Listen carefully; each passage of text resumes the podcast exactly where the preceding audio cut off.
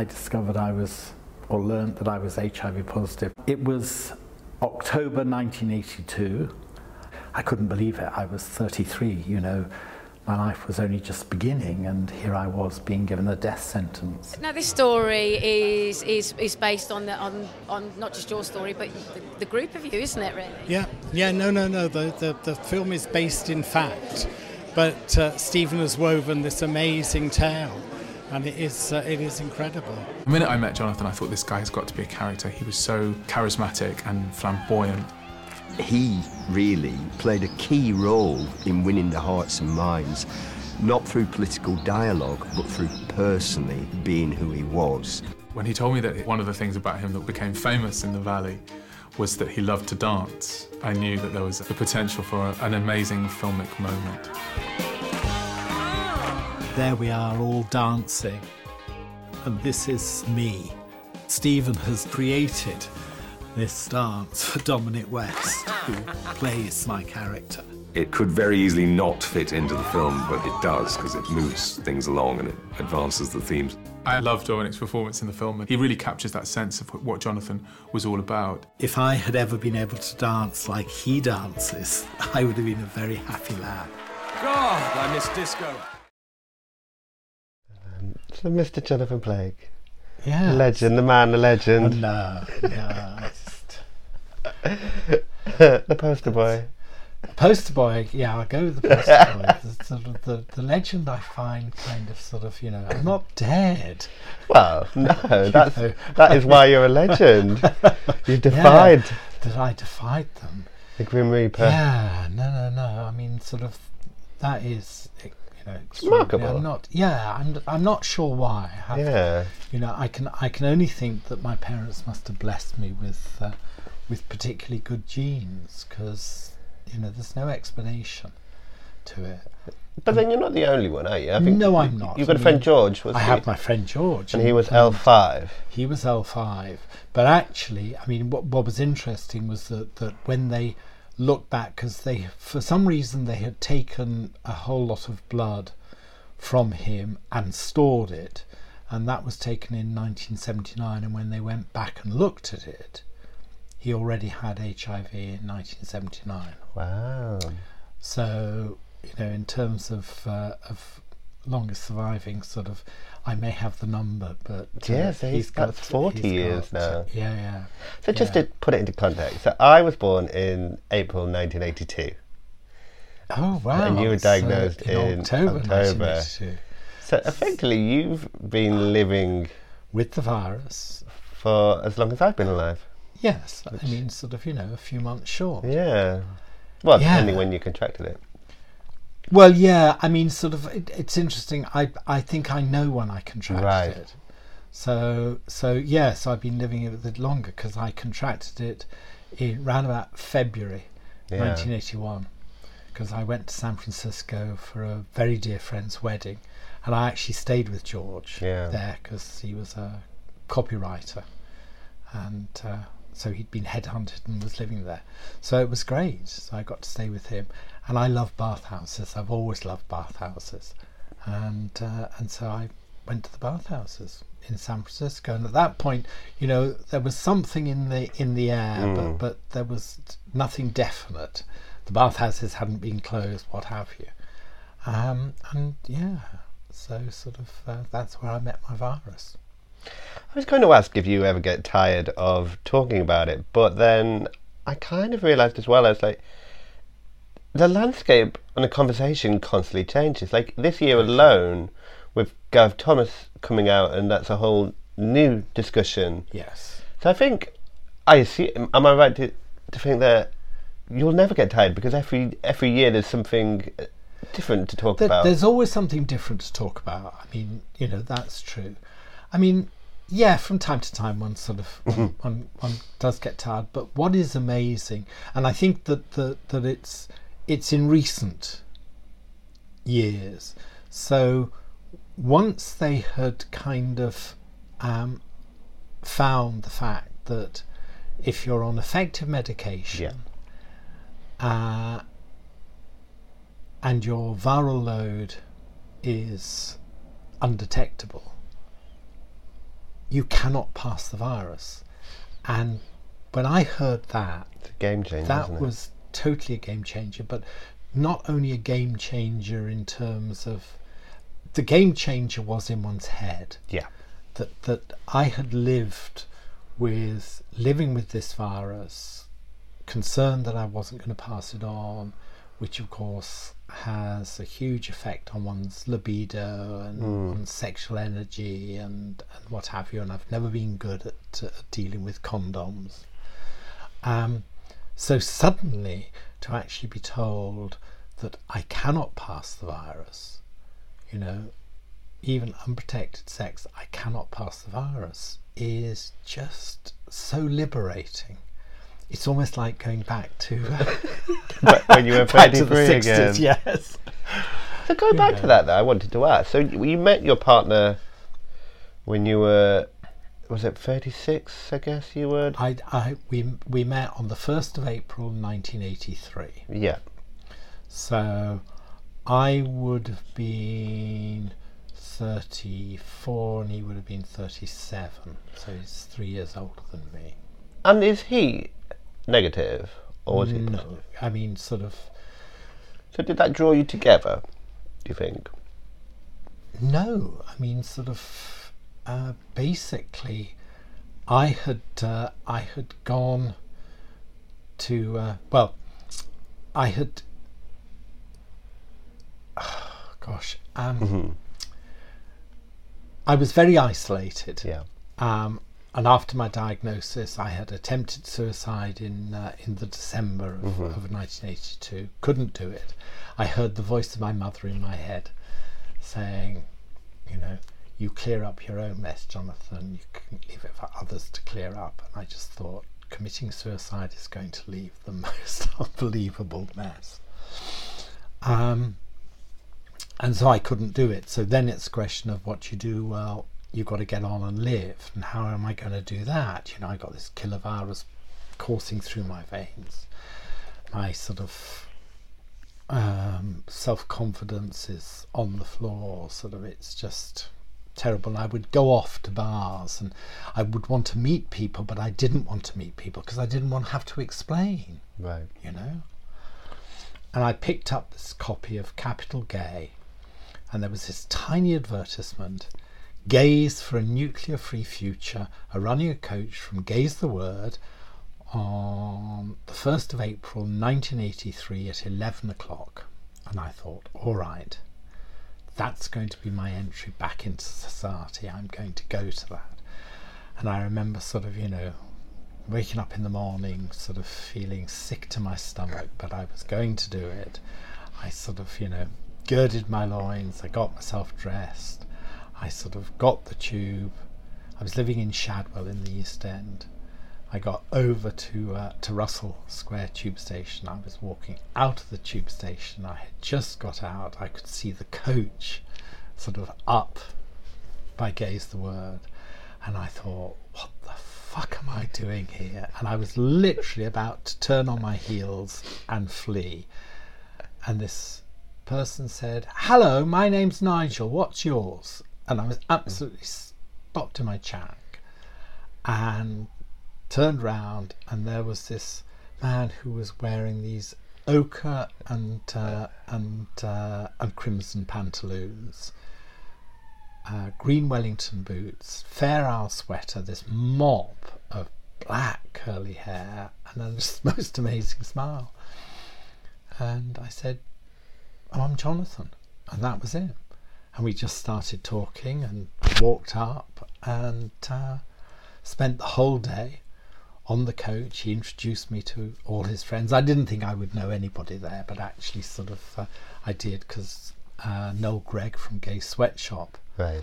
was there, and I knew Noel. Sort of, I auditioned for him. I'd never sort of worked with him, but uh, um, and it was just the most amazing. And we just talked and we talked and we talked and we talked and we talked, and did this incredible stand together. And there must have been I don't know a hundred thousand people.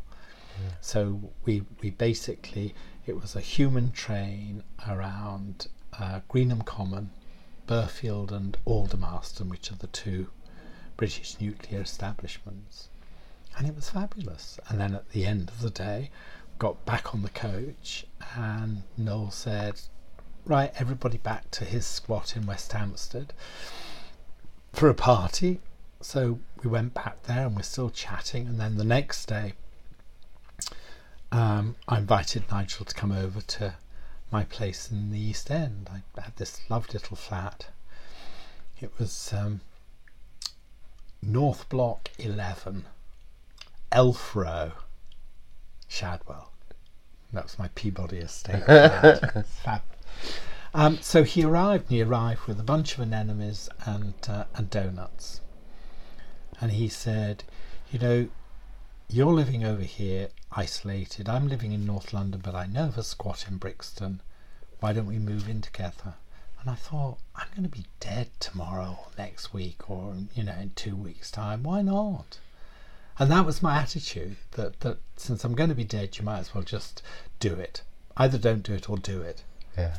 And, uh, and that was that. And so, sort of, he knew someone who wanted to sublet my flat, and uh, we moved in. And then we had to move out from uh, from that place for various reasons. I won't go into those. But uh, after three months, but he also because he had lived in Brixton during the riots, and in point of fact, he and a friend of his, he had got tickets to hear Janet Baker and Julius Caesar at the Coliseum. So it was a question of did they rat or did they go and see uh, Janet Baker? And they decided to go and see Janet Baker, which actually saved them from prison. Oh. So they left, went, came back, and of course the rats had erupted. There was sort of, you know, smouldering stuff everywhere. And uh, there were policemen not allowing them through. And I just said, but I live up the road there. And they eventually let them back. They lived at, uh, at 159 Railton Road, so across the garden. So, you know, so he knew of of this uh, housing co-op and had heard that there were two rooms going in 146, so two doors down. So we came up there and met with the people and asked if the rooms were still available, and they were. And could we come and live there? And they said, yeah. And we joined the housing co-op, and the rest is history. And here, 36 years later, or 34 years later, actually here, um, still here. And I'll go out in a cardboard box. you know. A wooden one. No. not cardboard. So Lighter going back to your life before that, um, so you were an actor. I was. I Well, you still are. Yeah, no, no, but but I mean, what's interesting is that that that in 1981, kind of basically the sort of the business seemed to uh, to give me up. Right. Okay. So sort of, I mean, what know, had you I, done I was I up was a, until I was a I was a jobbing actor. yeah. Um, and I'd sort of, uh, I started off, I was really fortunate. I went to, to Rose Bruford um, in 1967 to 1970. So, really sort of interesting times because, like, you know, the law, we had just been partially decriminalised. Not that it made any difference to me because, of course, sort of, uh, I was uh, I was under 21.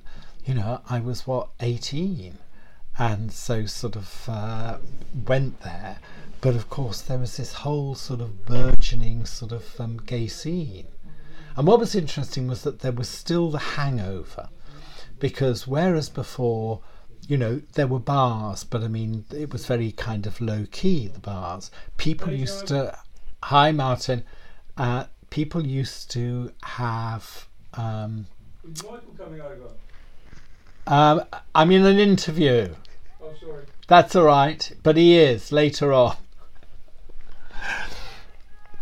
Um, that was a uh, that was a friend who is uh, who exercises my partner Nigel. Ah, okay. yes. And uh, and there is another friend of ours who is going to come over this afternoon to see uh, to see Nigel, just for uh, for the folks to Context. It's not yes context. Context is all. Um, yeah so sort of uh, so what was really interesting was that sort of there is this this this burgeoning sort of gay scene but there are still people throwing house parties. Right. um, and so it was it was amazing because you actually got to meet people in their homes and then you would meet other people there. And so there, there was this kind of sort of you you got to meet people you know in their own environment as opposed to just in bars and in clubs where there's kind of no context.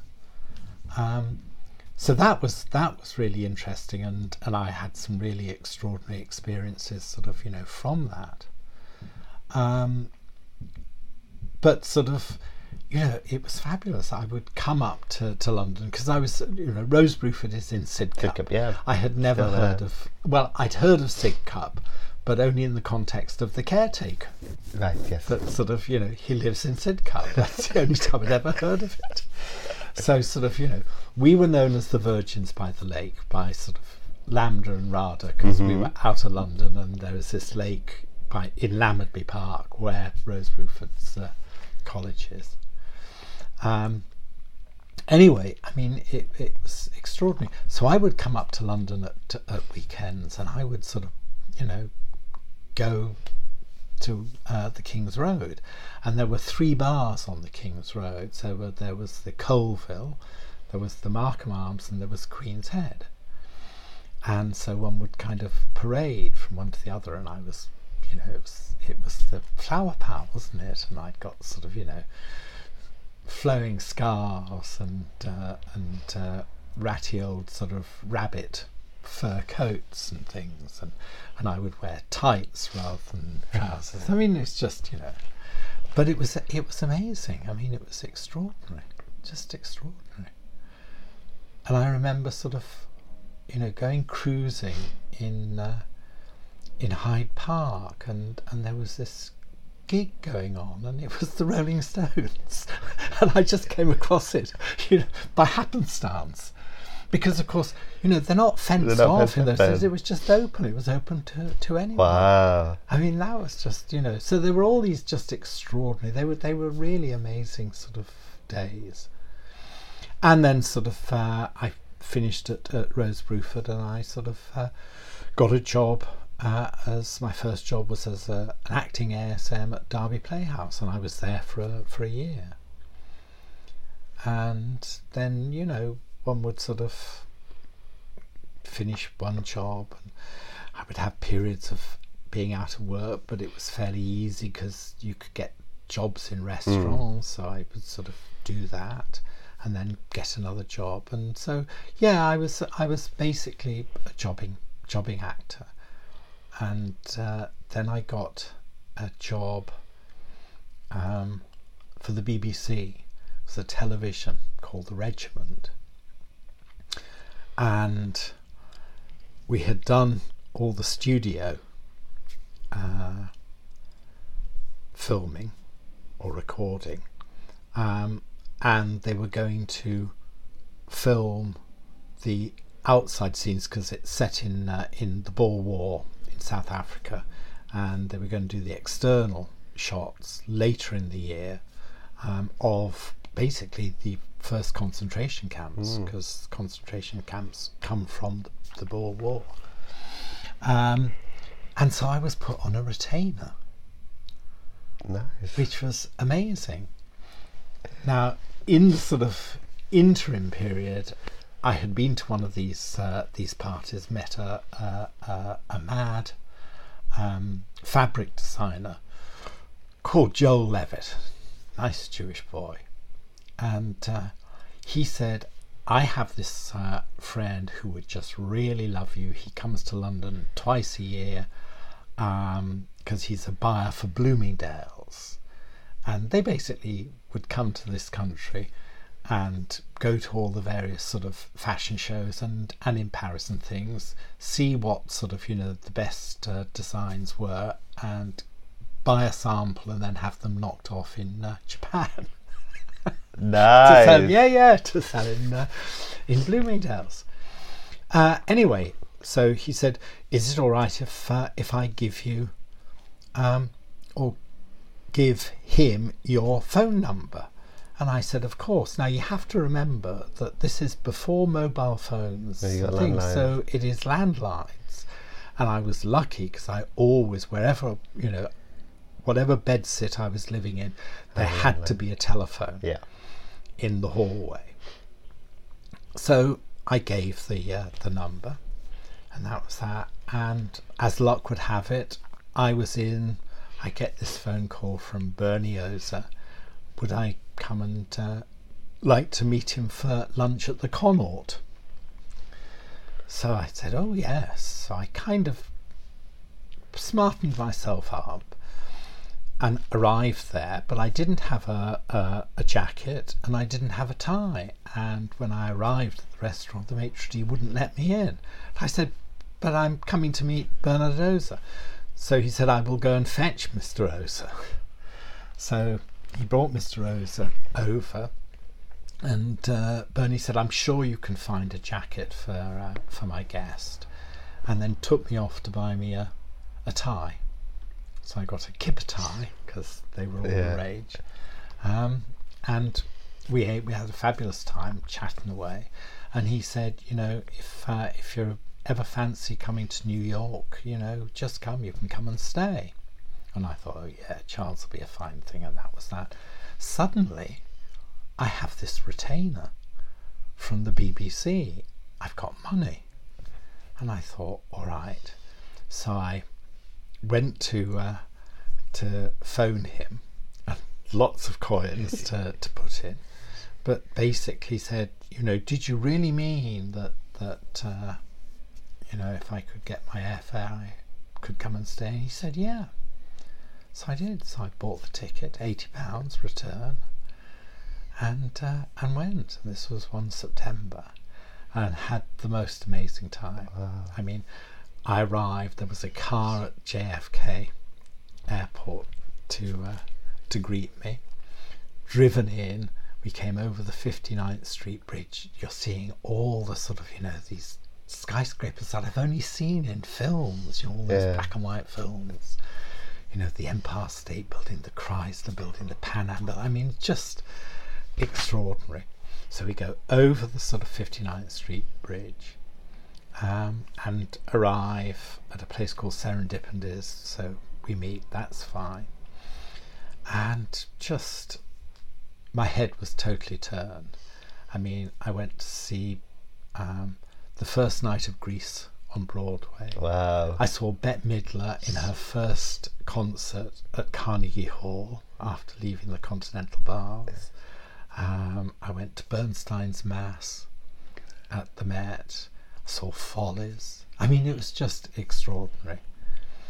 And um, they said, you know, um, you know, if you want to come here and work, we have have friends in Washington. They can get you a green card. And I thought, oh yeah, that's nice. Anyway, went back, and uh, I was doing pantomime in uh, in Swansea, which is kind of important because, like, sort of, um, my mother was born in Swansea in 1914, January 1914. Her father was a rabbi, um, but in the March they emigrated to Canada. Okay. So she left, and uh, and that was that. So Swansea was kind of it was already in my consciousness. So here I am, playing sort of pantomime. I'm the uh, the slave of the lamp in Aladdin, and it was fabulous. There was sort of Reg Confidentially Dixon, because he had his uh, patter song. Uh, he was the dame.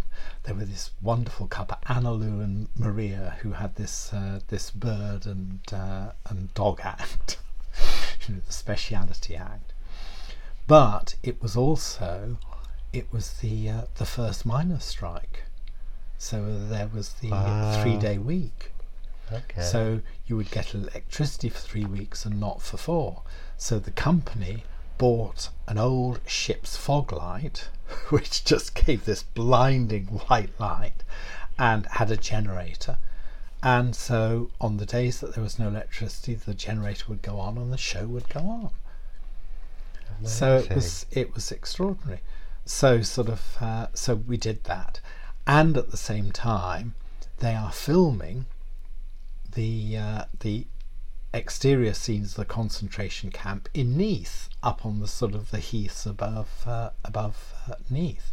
So I had this sort of crazy idea that, that well, crazy situation where sort of a car would come and meet me from my digs, take me to uh, to shoot, you know, the, the few scenes that uh, that I had, and then drive me back to the theatre. So I would arrive theatre limousine. Wow. yeah. So sort of, uh, so yeah. So so that was that. And then I had this period when sort of I didn't seem to be getting a, a, a great deal. I mean, a few jobs, but not a lot.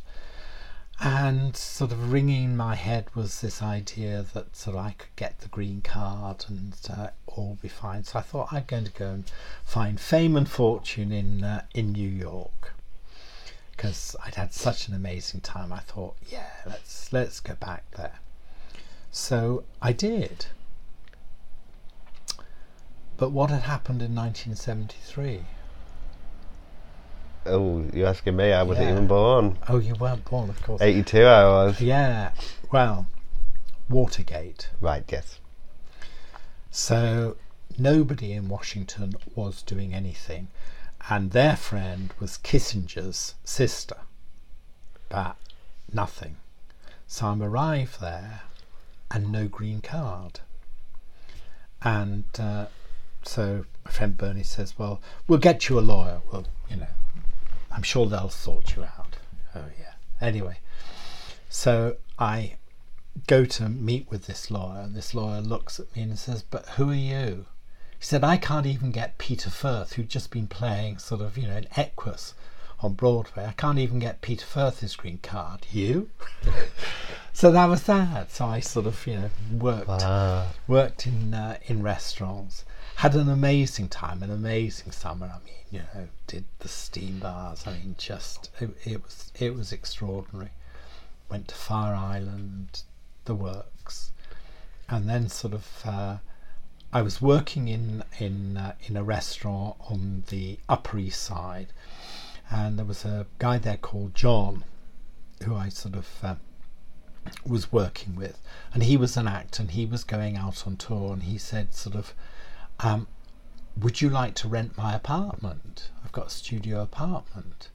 It's in the Ansonia building, the Ansonia building, which is where the Continental Baths were." And I thought, yeah.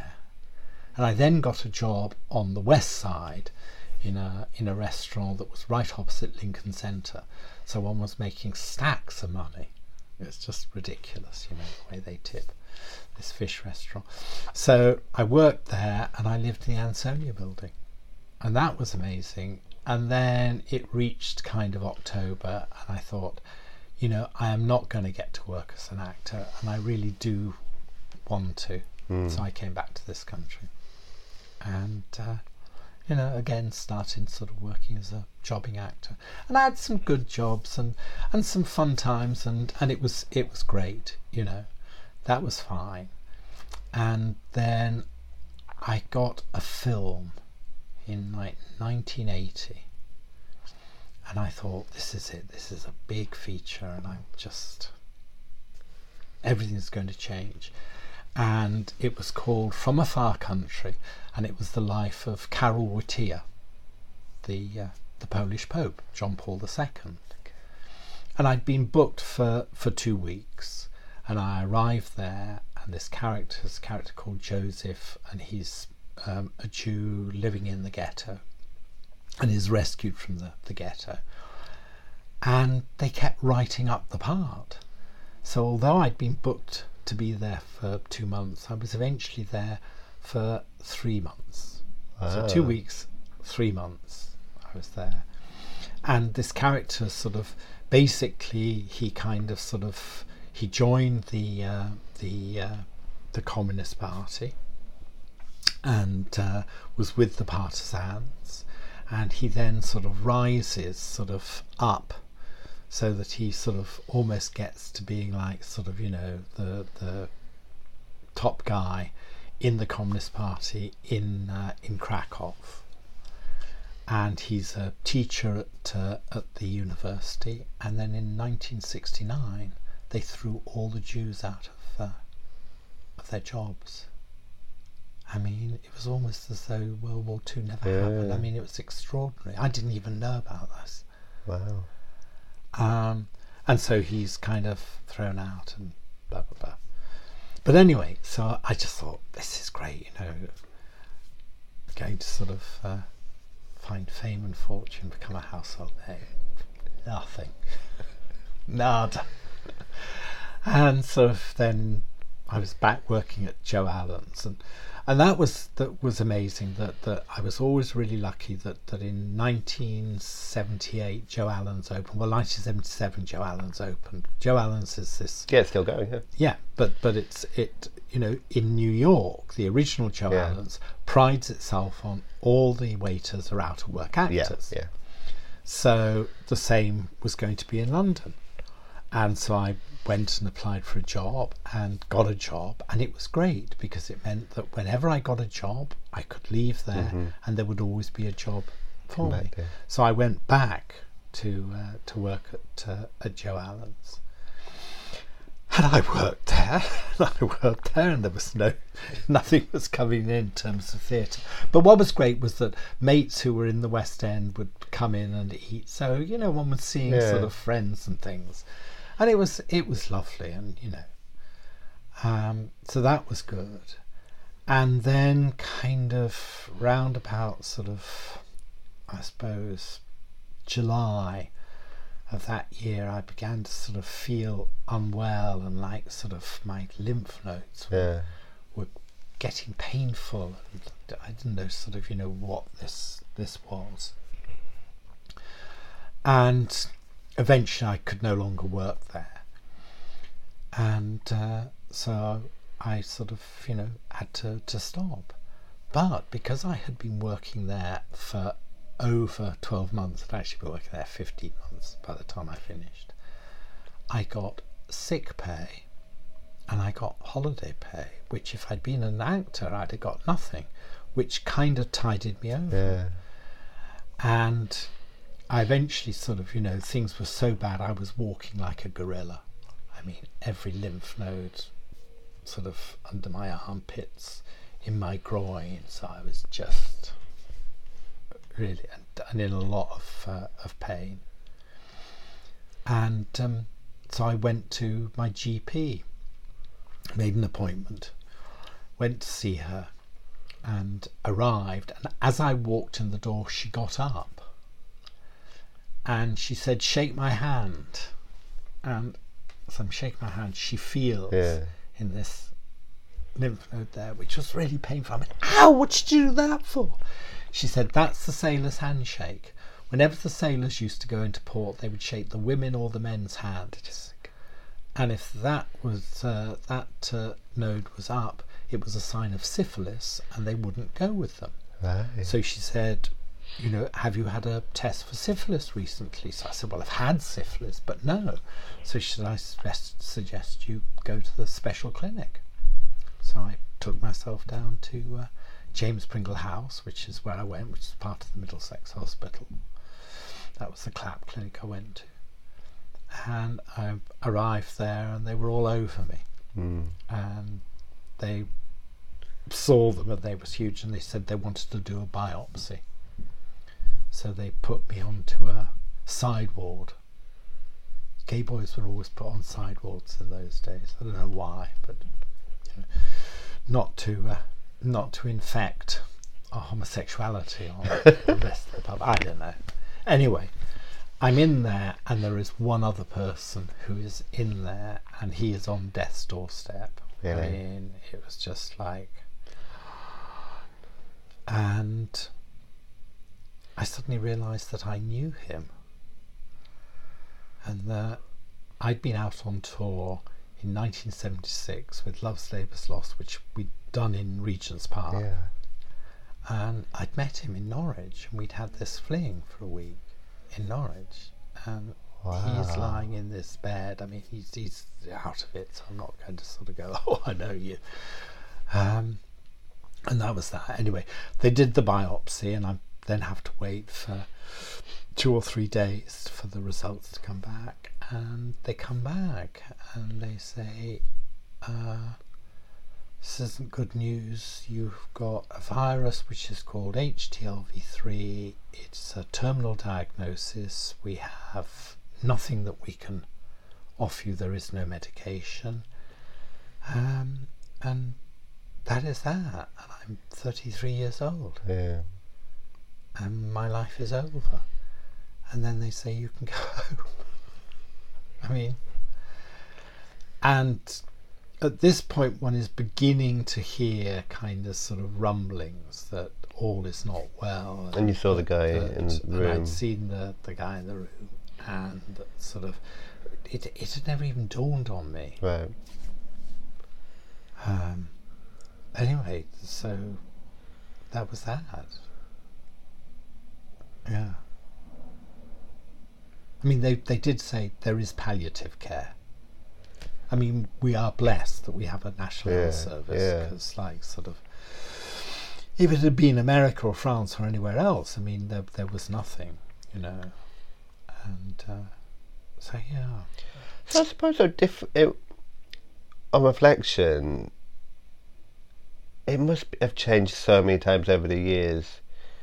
Because I was talking to someone recently about if you were to get diagnosed today, how that would impact you, and it's no longer it carries that death sentence, but it's still, it's still shocking. yeah, it still has that kind of resonance, Yes, and it interests. and there's still a huge amount of stigma Yeah. around it so that, that that you know you you get this diagnosis and you're having to deal with all of that so sort of you know for for But then at your st- eh, stage of it, was there a stigma beginning to?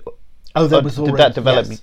I mean the stigma developed because you know the the, the right wing press Yeah. just they talked about but that it came being- later, didn't it? it? was well you know they started talking about sort of you know that that there is this gay plague um, that sort of that that we've you know our behaviour you know Yeah. it's, it's it's brought we've brought it on ourselves. Mm-hmm. I mean so they just you know they were they were after us. I mean sort of you know they've never been sort of uh, fond of uh, of, of of homosexuals and queers and what have you. Um, and this was just they had you know it was like they had carte blanche to just um, go after us so sort of you know there was there was all that sort of build up.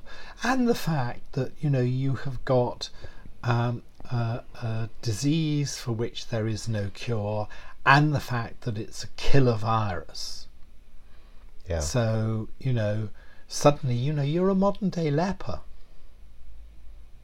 Because like sort of you know who's going to want to sort of have anything to do with you or in one's head? So there's a lot of self stigma but Yeah. sort of um, yeah so it was it was difficult it was it was really really really really sort of um, really bleak And you speak about that a couple of months after your diagnosis, where you considered suicide. yeah Do you now, thirty six years later, look back and reflection and think, I'm so pleased I never went through it yeah, yeah yeah no no no that must resonate every day. I mean, yeah. I mean, in in a in a way, I think that that. I mean, it's interesting. Sort of, it it used to. It's it's kind of disappeared. I've, Right. I've got a bit, bit more kind of. I don't know what the word is. Kind of, sort of, just blasé about it. Maybe. Um, there is still, you know, there is still this notion of survivor guild. Oh, Um, some, really? yeah, yeah, no, no, that's that's something, you know, because one one lost a, a lot of friends. Yeah.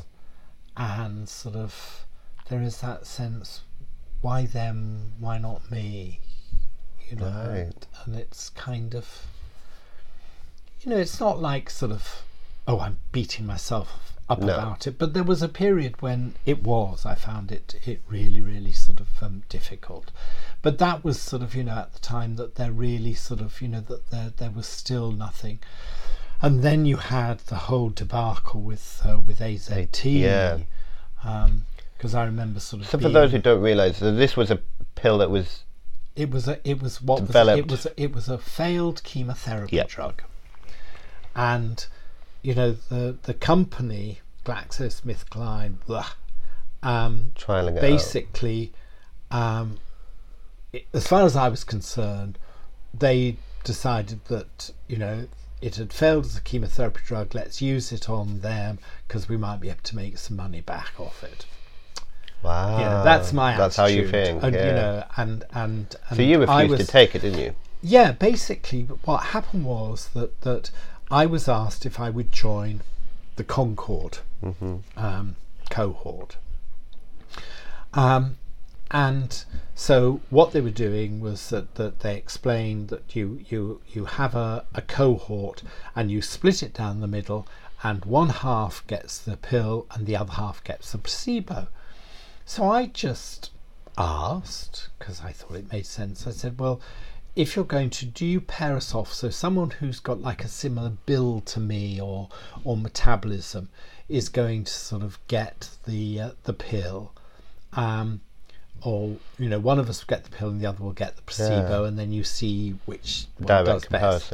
And they went, "Oh no, no, no, that's far too complicated." And I just saw red. Yeah. And I said, well, if you could put a line down the middle of me, and this is just being ridiculous, you know, but if you put a line down the middle of me and you give one half of me the pill and the other half the placebo, and we see which side does best, that I think is a trial. But if you can't be bothered to do that, I can't be bothered to do your Yeah. trial. Wow. And that basically saved me because everybody who I know, well, bar one or two, So these pills effectively had a counter effect. They they were killing people. Yeah. What they did was they did what all old um, chemotherapy drugs was. They completely wiped out the immune system. Mm-hmm. So it left you open to any opportunistic infection that, Yeah. that's um, around. And so PCP, CMV retinitis came in, and that's what what killed them. So it wasn't the the medication didn't kill them. The medication just allowed Yeah. for their immune systems to be, to be vulnerable. totally. Wow. So that was yeah, and there were a lot of people. You know, I I suppose that I'm I'm slightly weird in that I kind of I didn't care if I died, Yeah. um, which is weird because life is precious. Yeah. and I do think life is precious and what's the name, but I just kind of I was in this sort of headspace and for quite some time that I really didn't care. You know, if I died, I died. That Yeah. that was that was it. Um, so to me, it's always been, you know, it's quality of life, not quantity of life. As long as I had a good quality of life, I was happy. But you know, I didn't want, I didn't need to live. I don't need to live to a hundred. You know, that's that's not important. What is important is that that I have a, a quality of life Yeah. around. So yeah. And then during that, after you were first diagnosed, those y- interim years, did you did you still have a desire to act? Was it, or did that kind of change your No, agenda? basically, you know, the business had had, had given me up, and, Right. and and that was that. And so, um, what was amazing, you know, um, Ken Livingstone was the leader of the GLC, and you know he has a bad press, and you know which is difficult. But he had this amazing policy, because when he was leader of the GLC, he also was in charge of the Inner London Education Authority, and he brought in this uh, this policy that if you were out of work and unemployed, you could pay one pound and you could do any number of courses at City Lit, Morley College, any other education thing for a year. Yeah. And it was incredible. So Nigel and I, I'd met Nigel by this time, Nigel and I would go off and do all kinds of things. Um, and one day he was going off with a friend of his, Barry Prothero, to do a trouser making class. And I said, Oh, that sounds fun. Can I come along? Yeah, the more the merrier. So we go along, and there's a, another education place called The Strand, which is on Tulse Hill, so it's not far from here. And we arrive there, and we're on the fifth floor. It's in this sort of uh, what had been a, an old school. And we were up on the fifth floor, and it was the uh, the um, what had been the old science buildings. So there are these tall tables where the Bunsen burners would have been. And the first thing that Harry says is, Right, I want you to sit up on the table cross legged. My father used to sell furniture. If you ever sat on a table, you were screamed at, Get off the table, chairs for sitting on, not table. So Harry, with one phrase, had given me permission. Yeah. So I'm sitting there, sort of, you know, tatting. So originally, tailors used to have sit on the table with a board across their legs, and that is what they use to make the garments. So I'm sitting there tatting, thinking, how many pairs of trousers do I need? Really, what I need to learn is how to make a pattern. And somebody pipes up, oh, they do that at the London College of Fashion. Well, I've paid my pound. So I go down to the London College of Fashion in Shoreditch and enroll for a tap and pattern making class. And I'm loving it. I've really kind of taken to it. You know, it's a nice challenge. And one of the tutors says, Oh, by the way, I don't know if you might be interested, but we do this three year City and Guilds tailoring course. I thought, I'm going to be dead before I finish that, so there's no way. But yeah, why not? You know, the miners' strike is over. Um, and it'll keep me occupied, keep me busy. Because in my head, as long as I could keep myself busy and occupied, I could outrun the virus. Yeah. This was, this was my head. So, sort of, um, I enrolled and I got a sort of, uh, basically, I, uh, I got uh, a job. I mean, I, I, I got a place and, and I applied to, uh, to Lambeth for a grant, saying, you know, if uh, if you can't see your way to give me a grant, you are condemning me to a life on the dole. Anyway, they gave me a grant, so so that was uh, great. And then suddenly, like, three years is up, Wow. and I finished. And what am I going to do? Because I can't go and work down Savile Row. Because well, so that's uh, that's out of the question. And um, another tutor says, Look, I can't get you a job, but I could get you an introduction to the wardrobe at English National Opera. And I thought, oh, I love opera. It's so overblown. Theatre holds no mystique for me. So, yeah. So I get the, uh, the interview. I go to the workroom. Um, I've been told to go and sit in the workroom to wait for my interview and everybody is busy sort of on the machines and I'm feeling very nervous and I really don't want to engage in conversation. So I'm looking at the uh, at the sort of the, the posters on the wall and whatever on their notice boards and suddenly my eye hits on this letter from St Mary's Hospital Paddington thanking everybody in the workroom for all the support that they'd given this guy called Peter who had been the head cutter in the men's end who had just died from HIV AIDS. Really? And I thought, I want to work here because Yeah. when I get ill, they'll understand. I'm not going to tell them. It'll be all by osmosis, but they'll at least understand. Right. And I did my interview, and basically, the uh, the manager said, "Look, I can't offer you a full time job because we're still in negotiations with the union with Bectu, uh, but I could offer you full time freelance." And I thought, "All right, I'll take that." The uh, and it was the most amazing apprenticeship. It was just And did you not tell anybody then about? no, I mean all my friends, Knew. you know, knew, um, but uh, but sort of, uh, I never told my parents, um, but my younger brother, who having been through Oxford, Right. come out of Oxford, working in the Home Office, thought, I never wanted to do this. I always wanted to be a doctor. Yeah. So he went and retrained at uh, Birmingham Medical School. Came out, sort of, uh, was uh, uh, a junior doctor, came up to London, worked at the Westminster Hospital when the Westminster Hospital, before it, you know, was closed down. um, and uh, became the Chelsea and Westminster. But he worked in the Kobler. You know, they have to go and do different. You know, they go round different. Um, Continents. yeah, and uh, and so he'd worked at the Kobler. So I was able to tell him because when I got ill, he would be able to explain to my parents because Right. there's so much misinformation Yeah. going on. So I've been incredibly fortunate in uh, in that way. So yeah.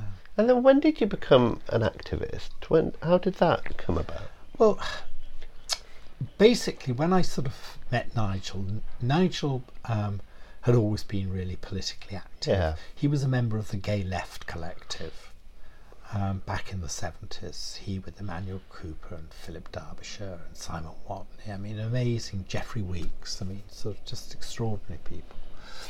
Um, so he'd always been sort of active.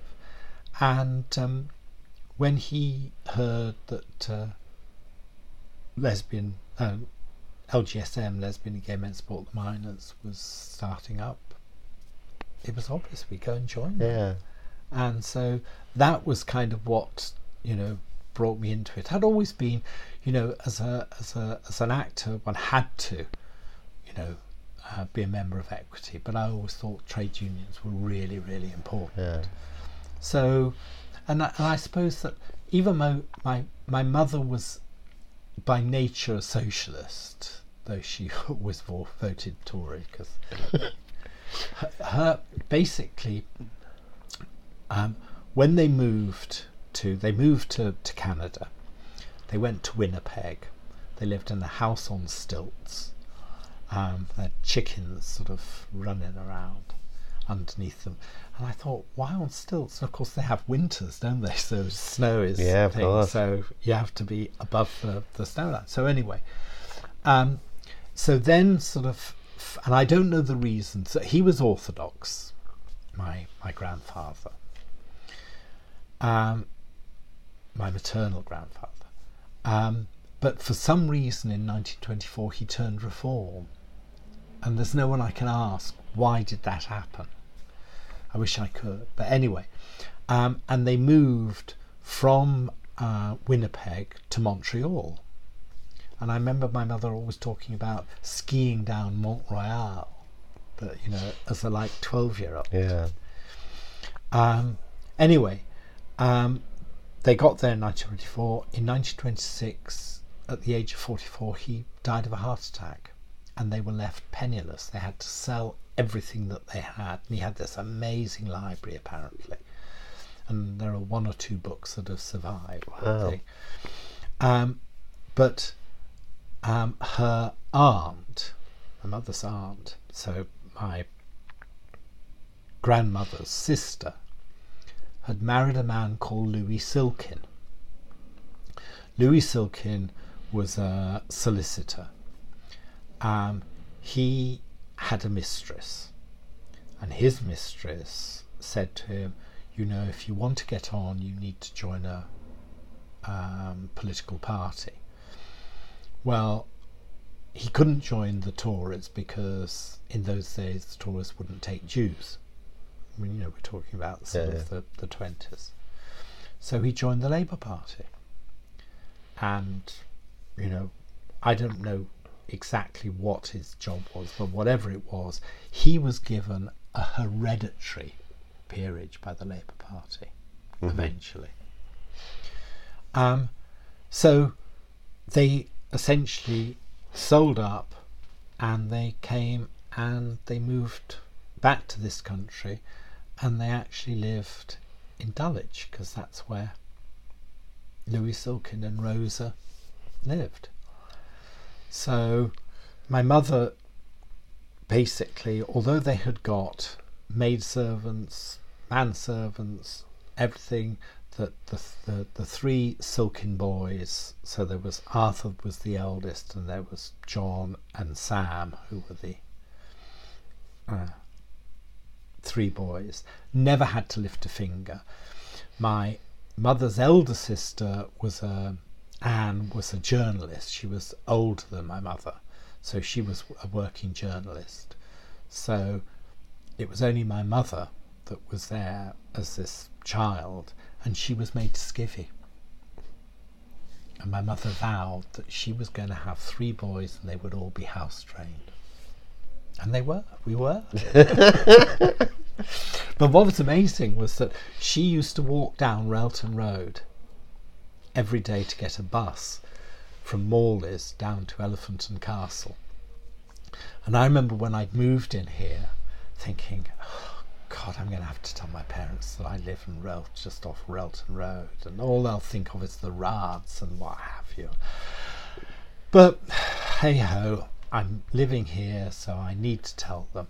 And I remember sort of saying, "Oh well, um, I live um, moved into this uh, house, and it's just off uh, Railton Road." Expecting thing, and my mother went, "Oh, I used to walk down every day, Railton Road." Ah. So she remembered it when it was smart Yeah. because it was middle class. So, yeah, extraordinary. It's just weird, this kind of how everything seems to be so extraordinarily interconnected in terms of that. So then, sort of, you know, becoming part of, of LGSM, where do we go? South Wales, to this sort of mining community. And that was just amazing in itself. But I was in pantomime in Swansea during the first miners' strike. So there are all these. It's, it's, it's weird. Love it. Love it. Do you ever look back over your life now as a 70 year old man and kind of think that. Do you ever imagine what your life would be or who who you would be had you not contracted it? No, no, I don't. I, I never I never think about that. All all I think about is that if I hadn't met Mr. Yeah. Young, I'd be dead. Really? Yeah.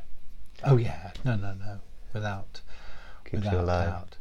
Yeah, I mean, sort of. Even though I'd said, you know, I, you know, couldn't commit suicide, I I don't think that I would have handled, Right. you know, Support the lack of needed, bills. yeah. And I, I mean, just I just fell into this most amazing support network. When you talk about community and obviously the sense of so back then when people took to the streets and and I think you've mentioned in an interview recently about it's activism is now quite isolated. People just sit at home and click on a petition. It- Yeah, They've lost that sense of let's all rally together and yeah. I think that I think I don't think that they've lost it because No, it does. it's it- just changed, It it, it? Yeah. it, it, it happens, um, and it's most, but it's much more difficult. yeah. to, to, to, to or it seems more difficult to catalyse, but actually, you know, Extinction Rebellion, wow, Yeah. they, you know, they've they've got people sort of uh, out on the street. So, you know, there's there's been lots. I mean, there's sort of you know the, this sort of you know um, anti-Brexit. They've sort Yeah. of come out in their in their sort of millions. So it does happen. You know, it happened sort of uh, against the Iraq War that that there, but it's not. It it doesn't seem to be the same way that that it was before. But then you know, with all the draconian sort of anti. Uh, anti um, union legislations that sort of the Tory party sort of brought in, that Right. Thatcher brought in. Um, I think that sort of, you know, you didn't get the same kind of things. And then gay pride, gay pride was always a demonstration. Um, but suddenly it was almost as though once sort of and you know we had that amazing march in 85 with the miners. I mean sort of you know that, that they arrived. I mean it, it it actually happened. It's not a figment of the film's imagination. That happened. um, they they arrived. They brought with them the red band. Um, and there were sort of there probably were sort of i don't know sort of a thousand plus you know, people who'd come up from South Wales to join sort of um, Gay Pride. So much so that the organisers seriously said, you know, there are too many of you, you will have to lead the march, and you got a band. so, you know, we'd been told that, that you know, political groups go to the back because that's where we always Yeah. were. Yeah. Um, so yeah, but then after that, it all seemed to change, and maybe some of that was to do with the fact of of, of HIV and AIDS and and that kind of sort of just drained the community. Um, and there was a lot sort of of sadness, you know, in those sort of those early years. I mean, it was like kind of, it was like I imagine it must have been in the First World War Right. that there was just such a decimation of sort of young people, you know, young men particularly, but but of young people, um, that it kind of takes the heart out of of community. So, yeah, but it's it's back. It is back. And are you? What do you think is the future? I don't know. Do you I think mean- we're doing enough? No, I don't think we are doing that. I, I certainly don't think that, that you know him with the gas fire going on. Um, but I, I, I, what really sort of, I am really sort of um, concerned for for like my my nieces, my nephews, my my great niece and nephew in terms of what we have left Yeah. them um, because I think that sort of this panic is hurtling to kind of sort of basically destruction unless we really put the brakes on and there's part of me that, that feels that that there are just business interests that are so kind of caught up and the lights of sort of you know Trump just uh, climate change deniers Yeah. Um, and suddenly it'll be too late. I mean, they're saying, you know, we've got eight to ten years to to really sort of change our ways and and uh, you know get rid of fossil fuels and and you know head towards sort of you know green energy. And I don't know whether it'll happen. One has to hope that it will, but you know, I don't know. I don't know. Do you think you'll reach hundred? Nah. I think you might. Listen, I'm I'm I am amazed that that I hit seventy. I mean, you know, I never thought I would hit forty, and then Yeah. it was fifty, and then it was sixty, and then it was sixty-five. But that's fine. You know, I've hit seventy, and I've been amazingly fortunate. You know, I live in a, in this housing cooperative. Our rents are reasonable. Um, we're kind of it is a community yeah.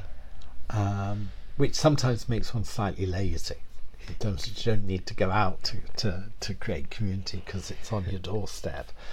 Um, but yeah, I mean, sort of, um, I don't know. It's it's fine. It's. Uh, I think that that my generation we have been really kind of fortunate. You know, we had free education. We had a national health service. Um, and yeah, it's one has seen a lot. I can't really believe that I'm sort of as old as I am. I Yeah. can kind of, you know, I'm as old as my parents were. but yeah, it's uh, it's uh, but there's, I mean, what's great is that there's lots to do, you know, so that that around sort of you know HIV and dealing with stigma. Um, I'm really kind of sort of passionate at you know adding my voice wherever I can to that. I'm really happy to talk about it because I just think that it's really important that it is spoken about. Yeah. You know, so that sort of people get to understand.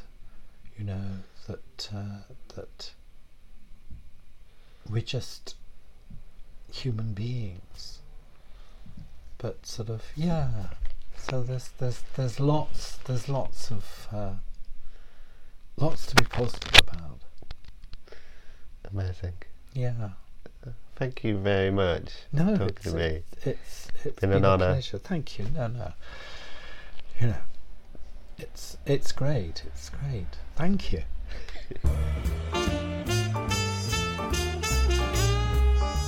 We should ensure, insist, as a basic right for every person living with HIV, no matter where they are in the world, that they should have access to treatment. So the good news is your gonorrhea is easily treatable. Uh, can I have a test for HIV as well? Sure. I'm executive director of, of, of an organisation called NAM Publications, um, and one of the things which we do is uh, provide information about HIV uh, through our website AIDSMap.